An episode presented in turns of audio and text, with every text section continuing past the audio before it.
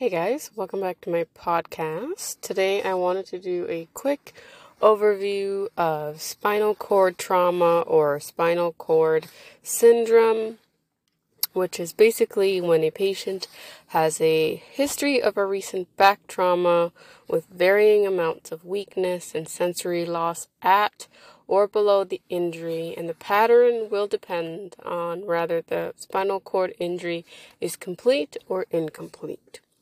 So, this might include arm and or leg weakness. This will include or might include paralysis, breathing difficulty, spasticity, which is like increased, muscle tone or muscle spasm. And then they might have altered sensation, numbness, pain, loss of bowel or bladder control. They might be constipated. They might all of a sudden become incontinent. The bladder might have spasms, so they can't control their bladder and urinating, so they might urinate on themselves, or they might feel like they have the need to pee. They just can't have regular bladder control, essentially.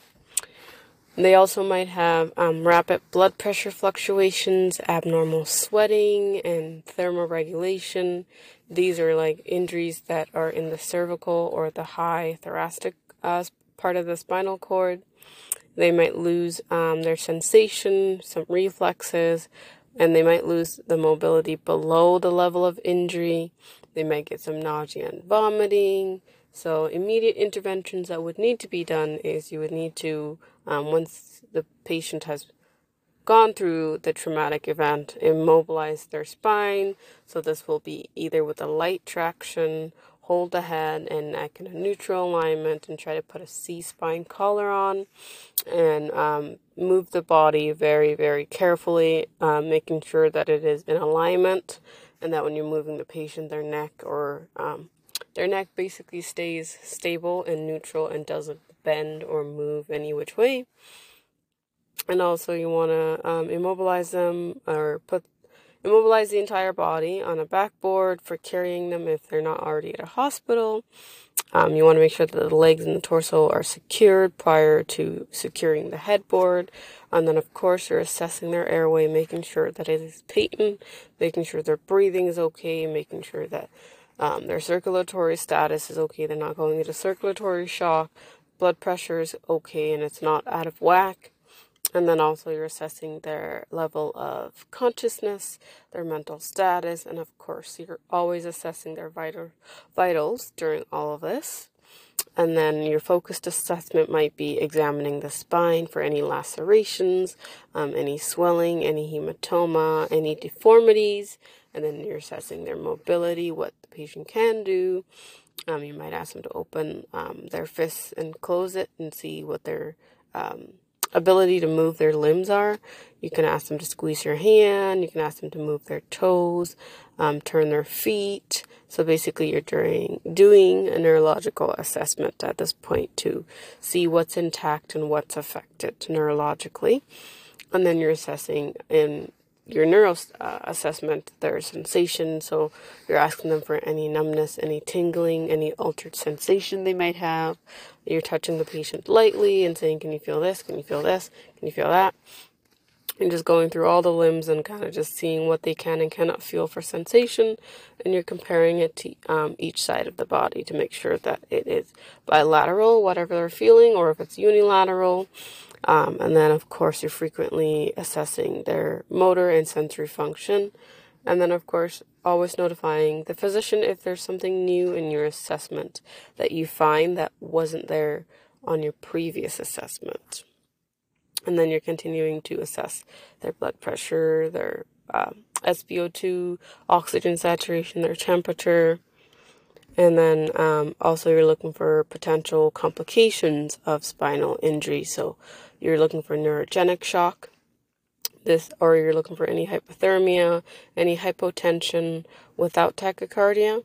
They might have spinal shock, and this can include urinary and bowel retention leading to abdominal distension, ileus or delayed gastric emptying, and then also autonomic hyperreflexia, which can be respiratory compromise, nutritional decline, skin breakdown, urinary retention, constipation, and then you're, of course, whenever you're moving the patient, you're making sure that you're maintaining their spinal, you're stabilizing their spine when you're moving them, and you're not twisting them when you're moving them. You're moving them as straight as possible, and you're like a log rolling them side to side if you're doing patient care. So you want to move them very carefully so that you don't make the injury worse, essentially. And of course, always documenting and communicating with the team what you find and things just to keep in mind if you get a patient with a spinal cord injury is you want to make sure that their saturation is okay, so be prepared to administer oxygen, monitor their oxygen saturation. If you're in the ICU, just be prepared to set up and assist with intubation to maintain their airway if their airway is compromised. And then also be prepared, if it's severe enough, to have the patient be placed into a spinal traction to maintain the alignment of their spine. And then, of course, monitoring their cardiac rhythm, getting an ECG, getting a 12 lead, monitoring their vitals, and just kind of assisting with diagnosing and doing all of the lab work that needs to be done for them.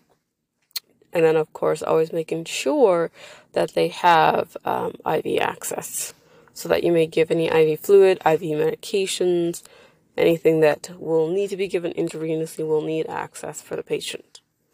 And then, of course, be prepared to insert a nasogastric tube so that these people can be provided nutrition throughout all of this going on. Other than that, other possible etiologies, of course, would be blunt or penetrating trauma. There might be a pedestrian could get hit by a car, or the patient could be in a motor vehicle accident. They could have some spinal lesion or abscess that can also cause spinal injury.